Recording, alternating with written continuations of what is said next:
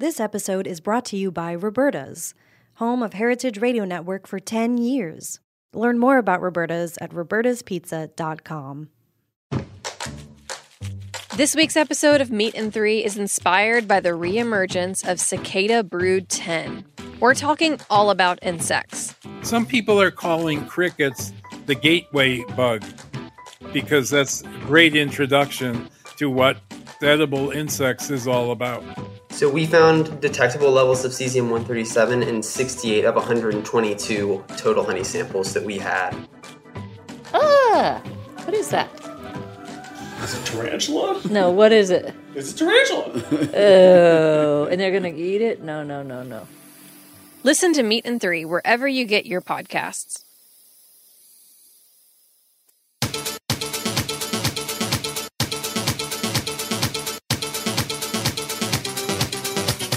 Hello, hello, Heritage Radio Network listeners tuning in from 150 countries around the world, about a million listens a month.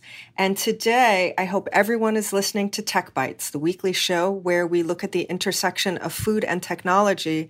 And today, that intersection is happening inside your body. You know, it has never been more important or we've never been more interested in having healthy bodies. You know, certainly nutrition and diets and performance and biohacking have all been trends on the rise over the past 10 years. Um, we talk about so many different types of diet, so many different types of food. How does your body metabolize things? Do you have allergies? Um, are you doing an anti inflammatory or an elimination diet? Are you keto? There's a lot of stuff out there. And over the course of the past year and a half with the global pandemic, people are hyper focused on their health. So today we have a really interesting, um, a very interesting company. It's called GenoPalate, and it takes your personal, very unique DNA analysis and recommends what you should and should not be eating based on that. Um, fascinating idea. With us today, we have Dr. Sherry Zhang, who is one of the uh, founders and CEO of GenoPalate. Sherry, thank you for joining us this morning. Hi, Jennifer. How are you? I am great. Um, and I'm so curious to really um, get into the details of what GenoPalate does and how you got there. Um, of course, we all know about DNA. We all know about nutrition. Um, we all know about the basic ideas of how our body digests and metabolizes things. Um, it's a little bit mysterious, you know, how um, it turns into muscle strength, fat, and all those types of things. There's a lot of misinformation out there, especially in the you know, sort of diet and fitness arena. I think a lot of people are getting their information off of Instagram these days, which may or may not be a good idea. um, but let's go back to the beginning of your story. Um, you are a molecular biologist and you were studying obesity using DNA screening way back when. That's that's absolutely right. So I um, maybe back up a little. I was grown up as a curious kid, um, love life, just love anything with life. And, you know, I started off uh, early on as an uh, artist, but later on kind of pursuing a scientist career happily. So I ended up um, learning uh, microbiology. Um, I'm sure a lot of people now heard a lot about microbiome you know, probiotics, all that. So I actually started my career in biology with microbiology. It was fascinating because there's there are you know bacteria and fungi. There's so many species around us in us, and and then later I pursued PhD at Marquette University in in the U.S. So I grew up in uh, Northern Asia and then came here um, to pursue my graduate school and got my PhD degree in molecular biology, and soon after that,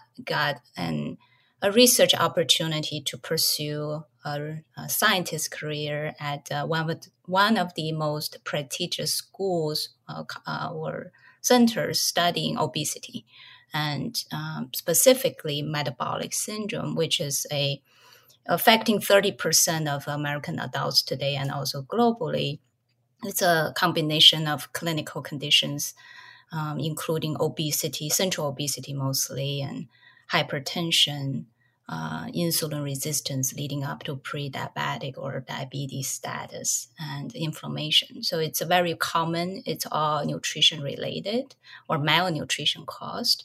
So I was studying uh, that using the most state of art DNA technologies. This is not only you know the primary DNA sequence that we all heard about. Uh, we actually went um, above and beyond using something called epigenomic that is a link between your genes and your environment you know when we eat when we exercise there's some modifications that will happen throughout your genome so i study kind of all layers from dna to rna to proteins and you know the mechanistic mechanistic reasons that underlying obesity and metabolic syndrome so that's really the my um, research background led to the founding of this concept where I know um, how genomic uh, works and how unique, beautifully unique we all are, right? We observe that, you know, everybody looks different, everybody um, think differently, and everybody digest the same food with, you know, very different health outcomes. So that's really what my thesis was focusing on the problem I observed as a scientist and also as just you know a, a person wants to age and elegantly, you know, be healthy all the time and productive. Uh, also became a young, uh, a new mother. Mm, this is many years ago, and I wanted to give the best nutrition to my my child because I knew nutrition is the gateway to health. Um, but there's no um, scientific way to provide that in an accessible manner. So that's really kind of the the pain point drove me out of my comfort zone as a research scientist and professor uh, at a medical college and went out to founding GenoPalate. That is today to help everybody. You know, we provide a consumer solution to help everybody eat healthy based on their very unique genomic DNA blueprint for nutrition. So there is so much information in there that we're going to sort of go back and, and walk through it. Um, as a uh, research scientist in the field, so much of this information is probably second nature to you. But let's go back to um, what you were saying initially about studying molecular biology and studying the basic genetic pattern and then starting to study the individual um, genetics of each person. Um, you know, we think about on the one hand, human bodies all being very similar. We all kind of function the same way. It's the same systems. It's the same process. Um, and in many ways, we're extremely similar from one person to the next. But then there is that layer of the very, very unique um, DNA. That's, you know, the idea of the fingerprint, each person being different. So walk us through a little bit what the, um, what the basic DNA chain is that everyone shares, and then tell us what some of the differences are that you discover when you do a specific DNA test for a person. Absolutely, that's a a great topic. So, Jennifer, you and I are born with uh, 3.2 billion letters in each of our cells. That most cells have a, a nuclei. Some some like a blood cell, very rarely they don't have an have DNA in there, but usually they do. So if you, it's a huge amount of data if you imagine that 3.2 billion letters, you know, carried in that entity of chromosomes. That's the the, the material carry all your genomic DNA in digital information. Um, and that's every cell. You have, you know, 2.7 trillions of cells. So we did some fun calculation. If you line up all this um, DNA in your body, uh, like end to end, we can go to the sun and have seven and a half you know round trips back and forth. So that's wow. yeah, that's that long. And imagine that it's all kind of packed uh, so beautifully in your body, right? We're about you know five to six feet tall, and so it's just wonderfully amazing and smart. And now, um, thanks to the availability of the human genome reference, that was uh, started in 1990 cost the society globally uh, 2.7 billion dollars. And we took us about 13 years to finish. But once it's finished it just uh, completely changed how we approach personal medicine and now they call it precision medicine because we can really precisely look at look at look at the difference and the similarities among people that's um, a lot, a lot of information.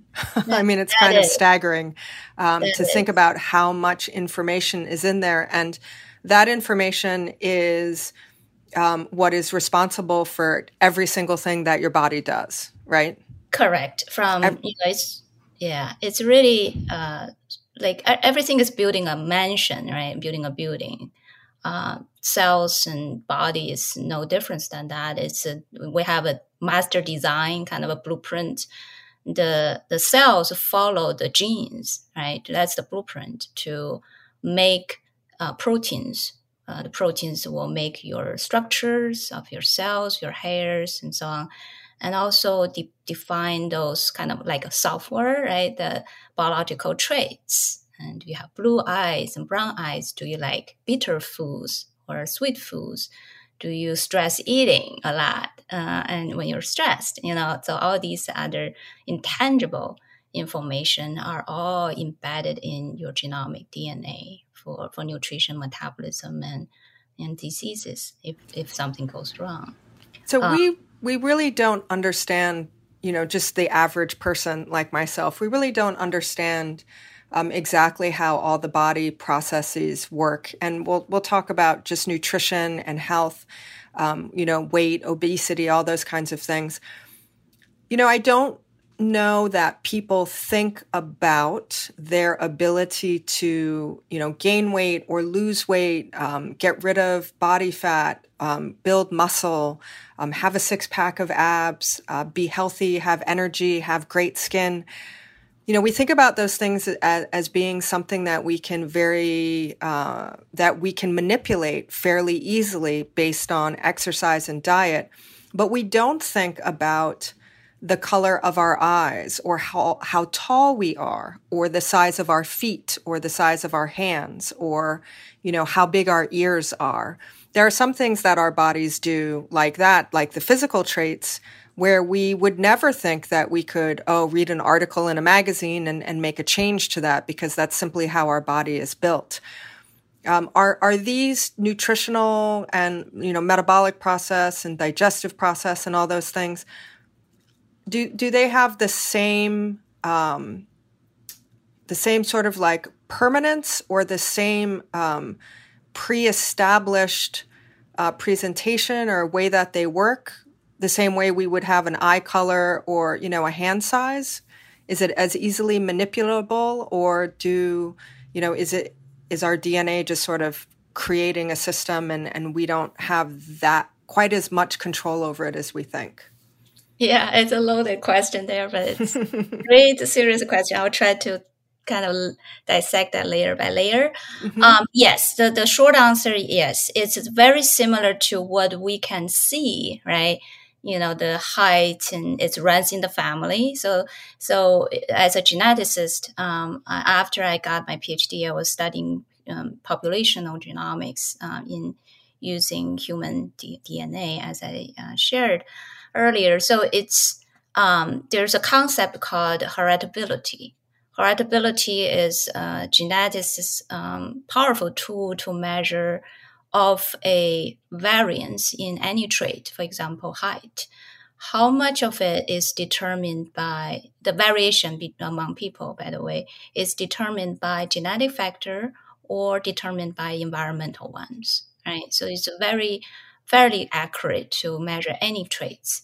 So the traits that people can observe, like, you know, eye color, but there's a lot of traits like how much uh, capacity, for example, I have for digest uh, the lactose in my milk. Right, I can I can tell, I cannot see, I can touch it. Um, so that can be uh, measured by heritability. Right, so that gives us a ballpark of, for example, for obesity. Uh, very early on. Now we have the answer, but very early on, my field started to ask, okay, how much of the variability from person to person for getting a high BMI, which is a proxy for obesity, as you probably know, is determined by genetic factors. And we determined, um, I published um, quite a few uh, line of work in, in on the topic in uh, obesity journal. We measured in our population of mostly Northern European descent that uh, obesity or BMI is about more than 38% heritable so that means the 30, if you look at a pie for obesity, more than uh, one third of that is determined by genetic factors. And we kind of observe that, right, in family that runs. If you have a obesity, it runs in the family sometimes. But it also the also means the 62% in that particular study is not determined by genetic, it's environmental. So that's how you know your genes are interacting with your foods right so i want to tie back into you, you know the element the component of food for life i always call food is the editor of our gene expression right uh, it actually shaped our ancestry. When your ancestors and, and versus mine when they are trying to survive their environment over the past 2.5 million years um, they interact directly with their environment through foods and you know beverage and or, or, or drinks and first. And then it's very um, it's a daily it's a very frequent intervention right? That's the only thing you take into your body so frequently that's why we consider food as a medicine and now you are born with your specific kind of product if you may from all these um, great evolution from your own uh, combination of ancestry for nutrition, you are kind of like a, a car, right? Whether you're Toyota or uh, Chevy or a, a, truck, you have a different build. You have a different capacity to metabolize certain nutrients or substance. In, in my uh, example, my ancestors, my ancestors have been living on rice for all these years, we kept the, the ancient version of the lactase genes, which will be turned off after breastfeeding because our cells are super smart. They kind of control our energy flow in the energy efficiency program, right? So if you don't need it, they'll turn it off. Um, usually, after five years old, we all lose that cap- capability. But when um, agriculture happened about 10,000 years ago in several places throughout the globe, um, Northern Europeans, um, Eastern Africa, for example, they all developed this uh, cattle farming, and then they, their gene pool changed you know, accordingly. There's a mutation that happened around the lactase gene locus uh, in our genome that will actually make people uh, being able to digest lactose, uh, lactose, the sugar in milk throughout their adulthood, right? That gives them advantages, uh, advantages over the people who didn't have that. For example, my ancestors. So it's a quite a collision. Now I moved to happily and lived in Wisconsin, actually, which is a dairy land of America. As you can imagine, there's quite a, a, a irony in a way that you know I uh, I'm lactose intolerant, but I'm uh, by so many, um, you know, delicious food that has the lactose in there. So I have to be really selective if I want to be healthy. So when you talk about genetic history and um, the ancestry, we're talking about a couple of different things. We're talking about the geography of where your family and actual people come from because geography uh, is determining a lot of what types of food products are available, at least a long time ago. Um, you know, modern day today, we have, you know, a global a global food system and you know people in different parts of the world are eating the same foods grown in different parts of the world because they're shipped all over the place so um, maybe it's a little bit less beca- you know i would ask the question is geography becoming less consequential um, from a dna point of view just because we have so much globalization in our consumer foods. But in in the examples that you just gave, you're talking about very specific geographical ancestry of you know the types of places people lived, what food was accessible to them at the time, and then you're also talking about the um, ancestry directly of your family in terms of being tall, being short, being able to you know have different things or you know digest different ways or metabolisms and things like that a propensity perhaps to have um, you know different um, diseases or health issues. At, at, at what point do how long I guess, I guess one of my questions is do we have less of a geographical factor now because so much of the world has become homogenized? And then i guess my second question is um, you know you talk about ancestry of you know something that's 10,000 years ago or you talk about the advent of you know agriculture and these are you know hundreds and hundreds of years ago how long does it take for uh, a DNA to change? How long does it take for something to mutate or develop or grow or to lose something?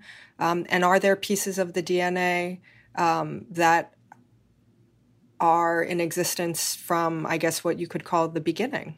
That's a lot of different questions, I know. no, no, no. It's always very curious. It's a fascinating topic, isn't it?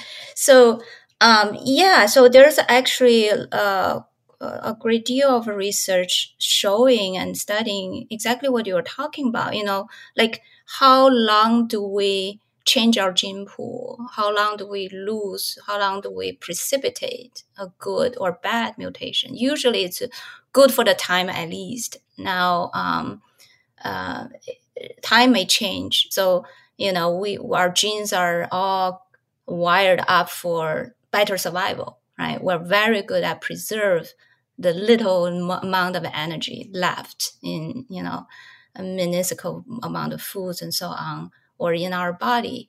So we don't burn the fats so quickly and we store them up as as much as we or as soon as we have them, right? But fast forward today, everybody is facing so much abundance of energy.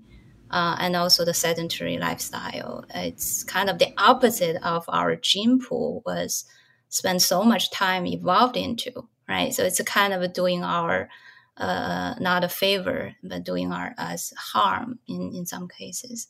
So that's kind of the evolution of time, you know, and our gene and interactions between between them, kind of give us. So um, I want to kind of come back to uh, one point from your question is um, you know how many years will will, will a, a gene will evolve uh, studies have shown that it usually it depends on the population. So there's a fascinating calculation based on you know using genomic sequencing technology now, uh, uh, showing that uh, you know we walked out of Africa fifty thousand years ago, right? And um, at that time, the, the whole human population was estimated to be a quarter million. And then fast forward to about 3,000 years ago, so where, you know, all the culture started, the civilization of modern time. Um, our population 3,000 years ago uh, was grown to 60 million. So from the quarter million to 60 million, that's even 60 million is not a whole lot compared to today's billions of people, but you know, that's a big rise, right?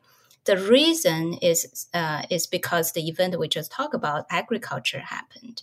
So the the agriculture changed the how the, the velocity, if you may, of human population grow and develop and evolve. And because of that, um, think about mutation of our genomic DNA is really, really a, a ran, random event. It's it's accident.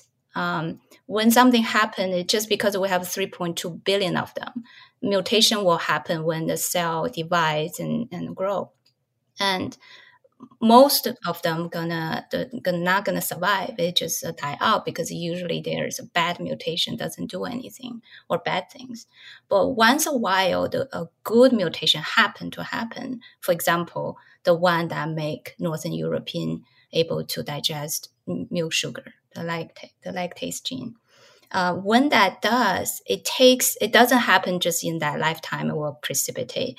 It will take usually, you know, thousands of generations when your population density is low, right? So if it's, you know, when we just started off, like tens of thousand years ago, it takes forever to have a good mutation precipitate. But as you probably, I hope I paint a picture, right? That, you know, because of agriculture, we kind of have this explosion of a human density, human population density.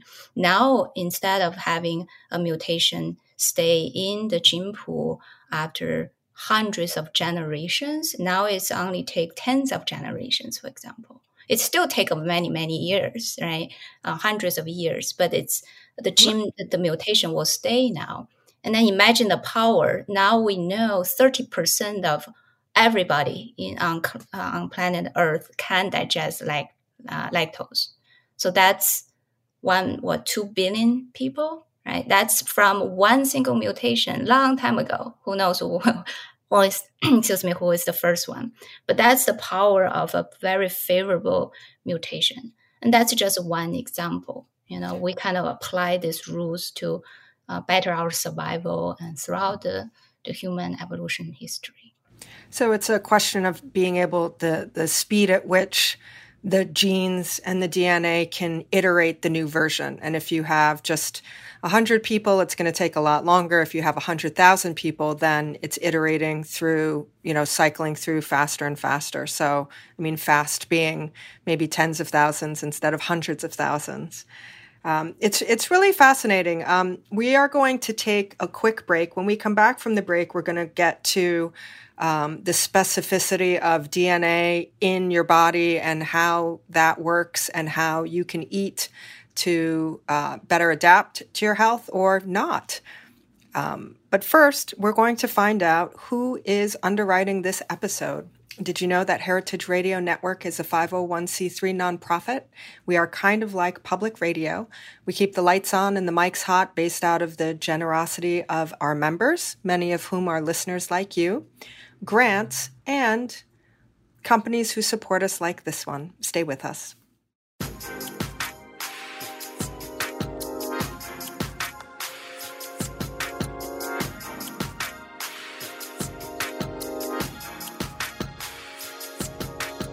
This episode is brought to you by Roberta's, home of Heritage Radio Network for 10 years. Roberta's was founded in Bushwick in 2008 and has become one of the most iconic restaurants in the country. HRN made its home inside of Roberta's in 2009, and together they have become part of the DIY fabric of the neighborhood. Roberta's, the pizza restaurant, is open for lunch and dinner seven days a week and serves much more than just the famous wood fired pizzas. Their team dreams up new salads, pastas, and sandwiches on the regular. Roberta's Tiki Bar is alive and well in the back garden, serving up frozen drinks in the summer and hot toddies in the winter. Stop by the bakery and takeout spot next door for fresh breads, sticky buns, and pizzas to go. And of course, there's the two Michelin starred Blanca tucked away in the garden for truly daring diners. But Roberta's also extends beyond Bushwick, with multiple locations in New York City and now in Los Angeles. You can also find their frozen pies in grocery stores around the country. The spirit of Roberta's, like Heritage Radio Network, is everywhere. Here's to many more years of pizza powered radio. Learn more about Roberta's at robertaspizza.com. We are talking about your DNA and how that can impact your diet and your body and your health. Joining us today on Episode 238 of Tech Bites is Sherry Zhang, who is the founder and CEO of a company called GenoPalate. We spent the first half of the show talking about kind of human genetics and human DNA and how that works and how long it takes to evolve and, and what it controls. And it turns out your DNA controls quite a bit in your body, uh, whether you realize it or not. Some of the things we can readily see your eyes, the size of your feet, how tall you are. We would never really think about being able to change those things based on our diet or what we ate or intermittent fasting or being keto. But for some reason, in modern times, we all believe that we can change parts of the physical appearance that we have. And we also believe that we can change our health and how we feel and our energy through what we eat. And there's a part of that that is very true. And there's a part of it that's a little bit of, you know, hocus pocus, gym and diet science. What GenoPalate does is they take a DNA test, either one that they do at the company or if you've done a DNA test with some of the other um, DNA testing services, and then they analyze that and create a report for you, um, which specifically will tell you about how to optimize what you eat based on your specific molecular biology and nutrition science. So, Sherry, tell us a little bit about um, how you analyze uh, a person's DNA and specifically then what types of information that gives you, and then how it tracks to um, what you suggest that they eat, don't eat, and those types of things. And then after we talk about that, we're going to get into um, on a DNA and genetic level how how um, valid or not valid some of these uh, super popular eating styles and diets are. but first, for GenoPalate, I take a DNA test, I send it to you. Um, what kind of information do you analyze, and what do I get back? Absolutely. So, um, between you and me, we have about 3 million letters that are uh, just naturally to be different. Those are the mutations we discussed earlier throughout our evolution. Um, whatever give your ancestors or mine the the uh, uh, advantages for survival that will that will stay. And then some of the mutations we still scientists still uh, trying to figure out their um, functions and why they exist and whatnot. Um, but for thousands of them, some are for cancer disease and some are for Alzheimer's and so on and so forth that we have characterized their, you know, the, the features of the genomic. Um, there's a, uh, about uh, several hundreds of them are particularly related to how we interact with the foods um, uh, and then how we you know digest and absorb and metabolize distribute um, dispose all the different nutrients and toxins and that we absorb absorb from or what we ingest from the food we're eating. That will cause different uh, outcomes based on different capacity um, you know that we can measure uh, in your genomic blueprint for nutrition so that's really the basic uh, or the foundation for what how we uh, measure something called we call nutrigenomics uh, we use the biomarkers. Those are the naturally happened uh, polymorphism. We call SNPs. It stands for single nucleotide polymorphisms. So you and I had three million of those. If you compare yours versus mine, um, using those over, uh, uh we use over a hundred well characterized, um, evidence based, you know, from clinical clinical trials and studies that have impact and also um, published in peer-to-peer reviewed um, papers. So we uh, use those to type everybody's um, nutrition blueprint in the DNA, identify um, what kind of micronutrients, fatty acids, sugar, fiber, carbs that a particular person's genotype uh, are um, is most agreeable, agreeable with, and match that with our uh, we made our own genetic based nutrition food database. What that does, does is, for example, if you look at kiwi fruit, uh, we analyze all the nutrient profile of kiwi based on um, you know available knowledge and match that with a person's particular nutrient needs based on DNA. And then we do that over and over again for every single nutrient and every single foods in our database. Um, match that with very unique combination of a genotype for each customer. So that's kind of uh, the basis for identifying the optimal foods um, that people can take to their grocery shopping uh, or you know sit down in their favorite restaurant and order their foods from the menu, knowing what kind of decision and is might be give them more um, a better optimal outcome for for health for later. So something that we talked about earlier in the show is the ability to be able to digest uh, lactate, which is the sugar in in milk and dairy. Um, a person could not know that they might not be able to do that, and so this test would reveal that to them. For Correct. example, as an example of of a trait that it would reveal something that maybe you should or should not be eating. Yeah, lactose is a kind of some people like myself, right? That's my my own in my own case. I knew uh, I'm gonna have certain level or some symptoms when I ingest a lot of milk, but it's never for certain because um, you kind of want to this is where you don't have evidence. You kind of want because you have a preference. My preference is I can digest it because it's so delicious, right? I like cheesecake. I like um, all the dairy foods. So I'm kind of telling myself, um, maybe I'm okay. Maybe I have knowing the genetics, and maybe I have the you know one allele. One there's two copies, one from mother, one from father. Maybe I have one copy from well, my parents make me uh, agreeable or tolerant of that.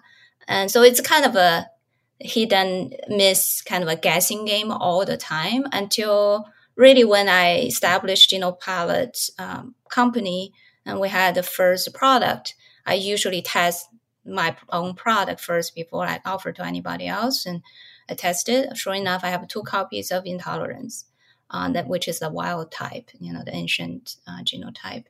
And then later, I uh, my my son also have all the ancestry uh, from the from Asia. So we um, tested him, and he also have lactose intolerance.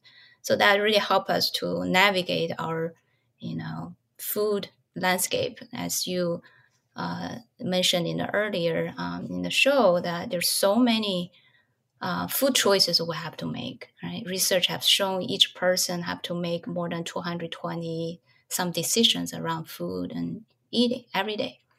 Um, so that is really helpful. And and for things like zinc, for example, we have markers for identifying um, your capacity of di- uh, metabolize zinc and, and um, kind of absorption. And it's a uh, pretty co- complex system, but um, you wouldn't, you will never know, right? For lactose, you maybe still have some uh, symptoms when you ingest that food um, but you will never be able to detect such uh, nutrients in the foods like zinc or vitamin E. So, specific, um, I'll call them ingredients or foods or vitamins, minerals, um, you can detect a body's ability to digest it, absorb it, or not. Um, explain to us a little bit about how the metabolizing and metabolism part of it. Metabolism is something that we hear a lot about in the nutrition and diet and sports world.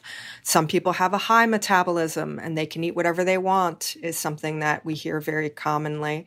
Um, I have a slow metabolism, so I'm going to gain weight all the time.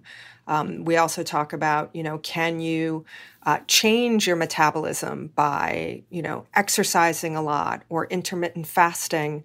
Um, again, something that we think that we can manipulate based on behavior and, and what we eat. Um, I, my guess would be that the general public, um, most people don't have a good idea of exactly what metabolism is. so maybe you can um, explain that to us and then explain how you know the test reveals how you metabolize food and then how that results in in impacting your your diet and nutrition. Sure. Um, metabolism is really a um, it's a true concept that you know research studies and, and review and we have knowledge with. But when laymen or you know public refer to it uh, it's not uh, it's not holistic. It's not comprehensive. Uh, speaking to everything they meant to say, right? When you say, um, you know, burn energy, um, performance, obesity, diabetes, right? It's uh, capture a lot of processes in our body, physiology, and and disease pathways, and and so on. Everything has a genomic foundation, obviously. So it what I meant to say is it's a very complex concept. Um, so when we refer to that from scientific point of view, metabolism is really kind of catch-it-all term um, to um, try to indicate the process that happens in our body from the, the, the point of time that you, you interact with the food from smell to look at it, right? Because it's interact with your brain already. You choose it, you ingest it, and then your saliva already have enzyme to digest the carbohydrate side of it. And then you're going down to digestive system and, and then the cells start to pull um, separate new nutrients from toxins and and then get into your bloodstream, right? So it's and then back to your brain and, and fueling all your organs with the energy or nutrients that you need. And then the your liver is kind of your garbage disposal, right? And it will take all the toxins and, and usually will get rid of that for you. And a kidney will filter other toxins and usually soluble in the water. So um, th- this is only just uh, uh, we're just scratch the surface as I describe it. So I hope that paint a picture that is really complex. It's really very involving, involve everything, every machineries, uh, every cells in your body. And we estimated we probably talking about to make the whole body works um, you know, to do with metabolism, we talk about thousands of genes that are happening the same time, right? Different speed and different doing different jobs. But um, it's a, it's like a New York subway, right? There's a different lines and going different directions, but they all have a master plan. The master plan all rooted from the geno- genomic DNA and then from there, they know what genes to be turned on, turned off at what time, uh, in what organ, in any tissue, right? Your brain have different set of genes. Uh, when you you know see a food, you respond with that and deal with your you know olfactory and smelling and taste and and your digestive system has a whole uh, different set of genes and going to turn on and off so that's why the molecular biology that I was studying uh, was was very helpful, right? They get to the bottom of everything, and when you look at the at the molecular level, it's quite elegantly simple in a way. They they the cells just uses uh, you know certain ways of process all the signals, receive it, and then have a way to trigger different molecular events and lead up to it's like a always like a cascade. And there's a master genes will receive all the signals make all the decisions and then they will triage those signals into different pathways. And then the you know the downstream and all the way to the executors and to the kind of bottom of the chain uh, of soldiers will do the job right? So that's it's actually in a way it's elegantly simple. That's why i, I like it because i we can use you know uh, kind of universally applicable tool like genomic DNA to really answer big complex questions like obesity and metabolic syndrome. I hope this helps a well, little bit. well, it, it does in the sense that it's much more complex than um, I burn 1,200 calories a day or 2,500 calories a day, or um, if I exercise a lot, my metabolism will be high and I can burn, you know, more fuel um, and I can manipulate it in an easy way. I mean, I, I think that one of my big takeaways after this conversation is um, manipulating my my body um, how it looks and my nutrition and my health is is not as easy to manipulate as I think it is because there are so many of these processes that are predetermined. Um, my question to you is, um, and I know it's a it's a difficult one to just sort of answer generally. Um, so, in terms of you know people being able to think they can manipulate their health and how their body looks, their weight, um, you know, are they muscle? Are they tone? Are they lean? I'm going to get healthy. I'm going to cure myself. Um, what about you know there are many diets that are you know you're counting calories, um, you're eating sort of a, a, a what I'll call a you know well-rounded diet of all of you know carbs and fats and proteins all together. Well balanced. From, well, I'm, I'm, yeah, I'm going to say well balanced, just generically. Um, and how we define well balanced is, is going to be a little bit different from person to person. But from this DNA and genetic point of view, um, how do the really um, more extreme um, eating style diets look when you look at them through the lens of DNA and genetics? How does something like a, a ketogenic diet look where you're reducing almost all the carbohydrates that your body eats or an intermittent fasting where maybe you're only eating you know in a window of six hours a day or um, you know uh, elimination diets where you're eliminating you know groups of foods. H- how do those look through the dna lens? Are they going to accomplish something? Um, is it just a short term um, because your body's just going to fight to go back to whatever it's programmed to do um, because from our earlier conversation, um, it seems like it takes thousands of years for your body to, for the genetics and the DNA to actually change. So it's it's not going to happen in a generation, and it's certainly probably not going to happen in the course of the lifetime of a person's body. Right. You, your genes don't change. When they change, it's uh, usually the cancer, uh, cancerous, right? So yeah, it's a, a lot of good points there. I'm trying to answer the main ones. And I think um, each person in my, you know, after all these years studying um, obesity, studying DNA, studying health, I truly believe everybody needs to have a personalized nutrition strategy. You don't have to take all the way to biometrics, knowing all the genomic, microbiome, all these. Uh, I think it will be very helpful if you do, but but everybody can benefit from a better personalized strategy because that's the when people don't have that, you are blindly tackling you and your food environment and the interactions between the two. That's simply put, right? So when um, you know, uh, different people burn differently. Different people have. I, we recognize there's a lot of uh, transient or sometimes sustained successes in different people when they try keto, when they try low carb, when they try high carb, right? All these kind of uh, dietary, um, you know, practices. Um, but we will argue from the scientific evidence um, point of view that everybody you, you are born with a certain blueprint right genetically.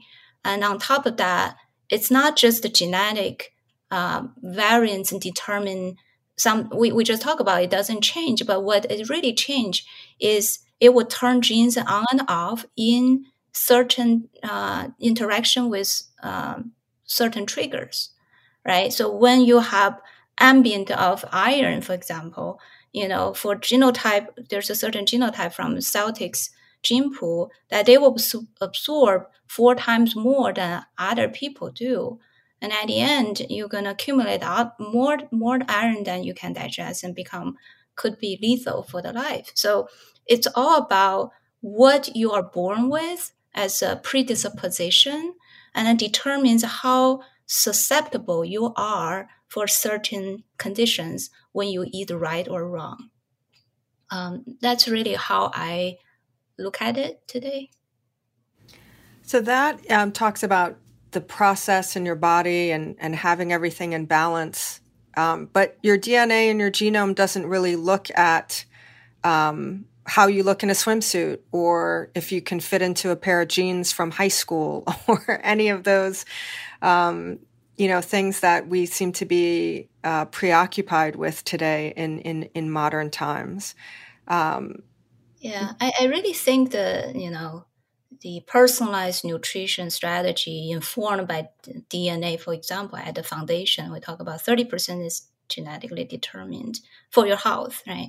So knowing that you will reveal uh, more opportunities so that when you interact with certain foods and drinks and you know exercise and the combination of those you will have better chance of have optimal health versus unhealthy.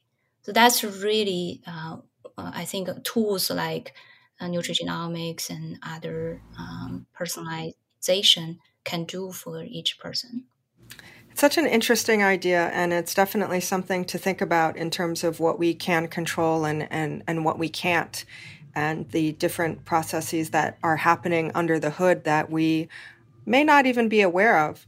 I have one quick question, and, and I, I it, it's not necessarily a quick question that you can answer in just a minute or two, um, but just out of you know the the the policy or the point of view that you have at GenoPalate, you know, there is a, a contingent of uh, people and the public who are worried about DNA testing and are worried about, um, you know, a, a, potential privacy issue of this is my this is my personal DNA and it's in a database now and it's in a company and, and they have that and it's someplace and once your information is in a database somewhere, that means someone else could get it.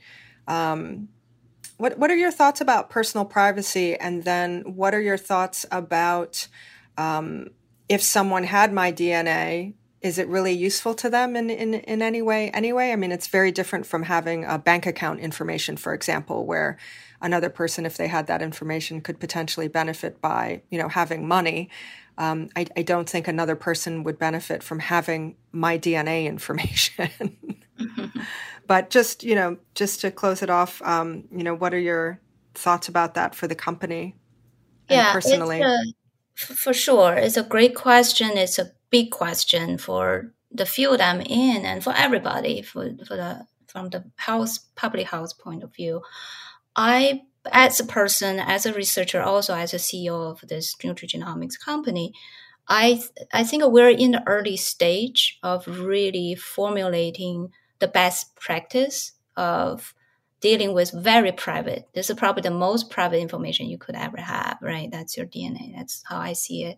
So, um, but as a you know practitioner, right, taking the GenoPalate as a practitioner, we our interest is to help each person to eat healthy, be healthy, and be be be happy using DNA as a, one of the tools, and we also have other tools and data science and you know and so on. Um, we want to make sure that is kept safe, and there's a, a, a, we invest from from early on with my background and, and processes, technologies, talent, um, systems to ensure the, the high you know standard of that and and also go above and beyond. We go beyond you know uh, the industry practice because we value my dna is out there right? It's in our database and so is every other customers. We uh, we treat them as our own. I think with that kind of attitude organizations whether for profit or non for profit uh, will probably do the right thing to guard to be the guardian for that. And you know there's a lot of debate of you know people will be able to get access to other people's dna and and you know kind of interfere with the privacy. I think it, it's really come down to what are the processes you have in place to to guard that. And for example just one one thing we do very diligently is to de-identify our information uh, from the customer. So the you know your uh, uh, you know PHI, the personal uh, health information will be de-identified from your uh, your personal personal information like email or address or name. Right? We kind of separate them first, right after we got them, and so at the lab. Our lab personnel will never know whose DNA this is from. They just treat them as a we call it a barcode and that you know processes like that will guarantee or ensure the privacy of each customer. Well, with new technology, we have new ideas and new opportunity, and then inevitably we also think about how we need to regulate them. And I do think that personalizing or protecting uh, your biological information is going to be something that we're going to be hearing more and more about, not necessarily um, in the arena of a company like GenoPalate, but um, certainly in the arena in the arena of um, the vaccine passports that you know um, countries and states and people are talking about in terms of you know entering a database and you know entering your history in terms of um, you know the COVID nineteen vaccination and and some people um, like it. Some people are worried about it. Some people think it's not a great idea. So, I mean, that's a discussion that's happening now, which will probably, um, you know, incorporate some of the other biological information, you know, that's out there. I want to thank Sherry Zhang, founder and CEO of GenoPalate, for coming on the show and, and talking to us. This really was a, a tech episode, um, really getting into some of the details of human genetics. If you are interested in taking a look at GenoPalate, they are G E N O Palate, P A L A T E dot com. You can find them on social media at GenoPalate. Tech Bites is produced and hosted by me, Jennifer Leuzzi. Our engineer is Matt Patterson. Our theme song, Nomada CPU Track, was produced and given to us very generously by DJ Uptown Nico. You can find us on the Heritage Radio Network platform. That's heritageradionetwork.org. We are available in 150 countries on your favorite podcasting platform. We have been making food radio for more than 10 years and probably have the world's largest database of food focused podcasts. If you like the show, come back and see us next week. If you love it, subscribe to it on your favorite platform and leave us an amazing review. If you think it's really an important thing to have in the world and these are conversations we need to have, listen to, and preserve, go to heritageradionetwork.org, click the beating heart, and make a donation, maybe you know, what you were going to spend on um, your food intake today. This was a really interesting show about dieting and about health and about nutrition. It's always good to talk to your doctor about your own personal health before you make decisions to do these types of things. Um, always good to consult with someone before you decide to make any decisions. Um, these shows are informational. Um, to sort of start conversations, but not necessarily a roadmap of exactly what you should do. I am Jennifer Leuzzi, and this is Tech Bites. Thanks for listening.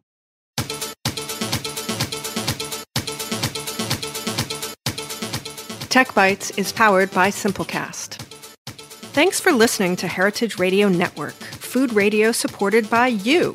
For our freshest content and to learn more about our 10 year anniversary celebration happening all year long, subscribe to our newsletter. Just enter your email at the bottom of our website, heritageradionetwork.org. Connect with us on Instagram and Twitter at heritage underscore radio. You can also find us at facebook.com slash heritage radio network. Heritage Radio Network is a nonprofit organization driving conversations to make the world a better, fairer, more delicious place. And we couldn't do it without support from listeners like you. Want to be a part of the food world's most innovative community? Subscribe to the shows you like, tell your friends, and please